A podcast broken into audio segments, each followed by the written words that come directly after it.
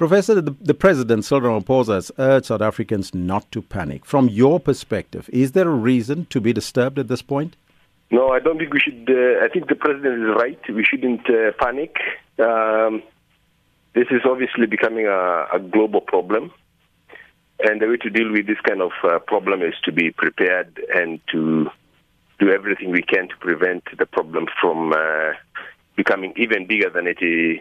It is, particularly in our country. And so we should not panic. We should uh, instead just get ready and be prepared to do as much as we can to contribute to the global effort to contain uh, this problem. We've confirmed our first case in K Z N. How pre- and, and he slipped through the cracks, it seems like. How prepared is South Africa, in your opinion, in terms of detecting and containing the coronavirus? I think South Africa has done uh, relatively well in terms of... Uh, Uh, informing the public about uh, this problem.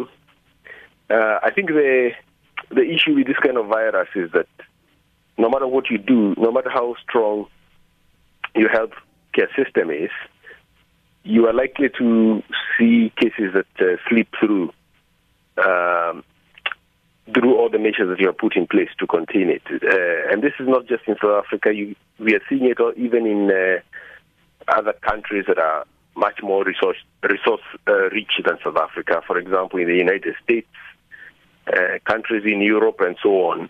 I do think that we could uh, do more in um, in South Africa as well, uh, because uh, you know the, uh, you know some of the steps that need to be taken. For example, setting up facilities where people can be isolated. I'm not sure that we are very well prepared in every part of the country to, to deal with the, with an outbreak should the cases begin to increase uh, exponentially. The- so I think I think I think in general I think the South African government, in my opinion, has done well, but I still think that there is more that could still be done to to help make sure that this doesn't become a, a major yes. uh, epidemic. Let's take a look at that more that can be done, because what do you make of the fact that not every person who was in that group of the man that arrived back from Italy has not has not been traced, and others that shared the two flights with the infected person?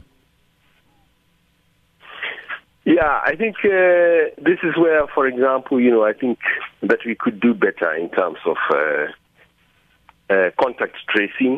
Uh, it's not it's not easy in public health to actually trace contacts, because, in a sense, you have to get cooperation from the individuals that uh, are involved uh, in order for you to, to actually contact everybody that was, for example, in that uh, particular group of individuals.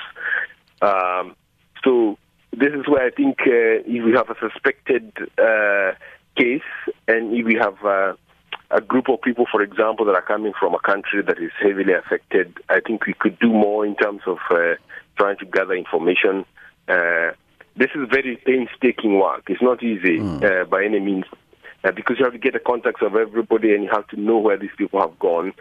Uh, so we could do more in, in that, but I think it is also important to realize that uh, no matter, despite our best efforts, because of the fact that the virus can spread, and in some cases it does appear that the, this virus can spread even without uh, symptoms, uh, yes. it is difficult to do this kind of job. Yeah. But I think we should do more. We should also probably uh, bolster our isolation unit, you know, in terms of uh, identifying places where isolation will be will happen if cases are suspected. Yes. And, of course, uh, ramping up our diagnostic as well as Mm-hmm. Uh, our means of disseminating the information yes. to, to the public. Professor, we got a number of questions, but unfortunately we're out of time, because there's questions such as the symptoms. How do you watch out for the symptoms if someone is infected? What do you do once you have it? Now, with the flu season also looming, could this also put a strain on the efforts to detect coronavirus? These are all the questions. Unfortunately, we haven't got time. Uh, Professor uh, Tumbi Ndunga is the Deputy Director at the Africa Health Research Institute.